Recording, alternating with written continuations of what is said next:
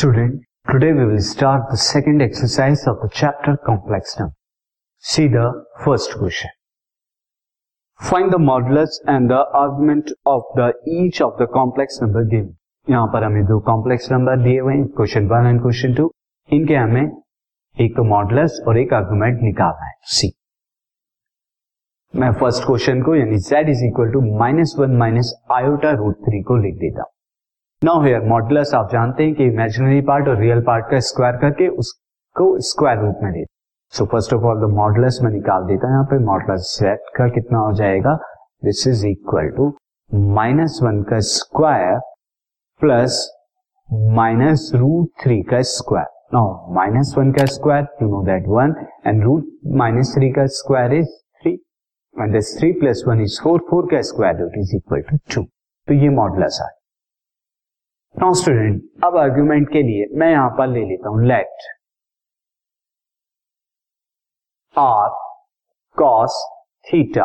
Are cos theta को मैं क्या ले लूंगा, यहां पर -1 यानी कि रियल पार्ट के बराबर एंड आर साइन थीटा इसे इमेजिनरी पार्ट के बराबर यानी कि -√3.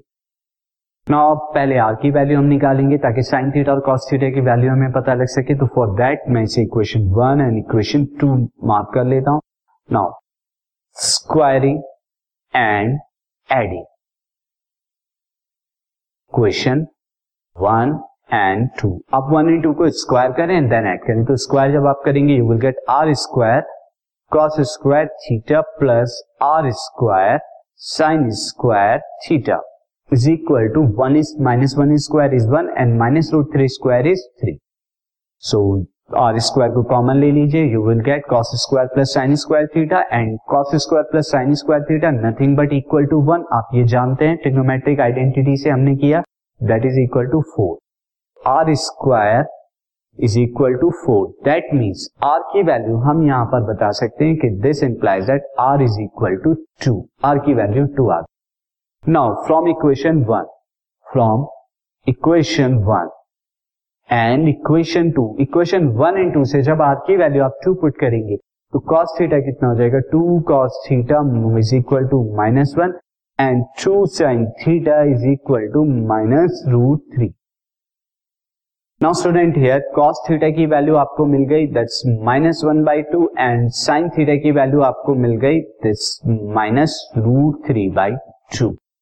Now as you can see cos theta and sin theta दोनों नेगेटिव आ रहे हैं और ये दोनों नेगेटिव किस में होते हैं, थर्ड क्वाड्रेंट के अंदर होते हैं.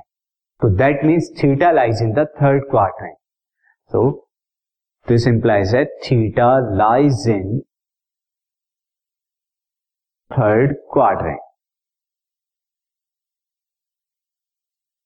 Now student therefore I can write that theta is equal to कितना हो जाएगा, आप देख सकते हैं cos थीटा की वैल्यू -1/2 कब होती है, π/3 पे एंड सिमिलरली sin थीटा की वैल्यू √3/2 कब होती है, π/3 पे. तो ये कितना हो जाएगा, थर्ड क्वाड्रेंट के लिए माइनस का sign, that is pi plus π/3 में लिख सकता हूँ. π/3 पे वैल्यू cos थीटा 1/2 है, आपको पता है, तो इसलिए मैंने पाई प्लस π/3 क्यों लिख रहा हूँ, थर्ड क्वाड्रेंट के लिए माइनस साइन क्यों, क्योंकि यहाँ पर हमें नेगेटिव में आना है. So this will equal to -3π plus pi. 3π plus pi is 4π/3 and यहाँ पर ये हो जाएगा, दैट्स -π यहाँ पर हम लिखेंगे, that's equal to -π and this -2π/3 हमारा यहाँ पर आ जाएगा. So this the argument for the, so मैं लिख दूंगा यहाँ पे argument of z is equal to -2π/. Now student move on to the next question.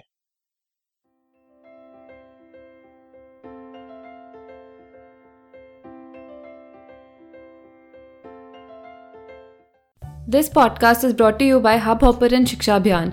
अगर आपको ये पॉडकास्ट पसंद आया तो प्लीज़ लाइक, शेयर और सब्सक्राइब करें और वीडियो क्लासेस के लिए शिक्षा अभियान के यूट्यूब चैनल पर जाएं.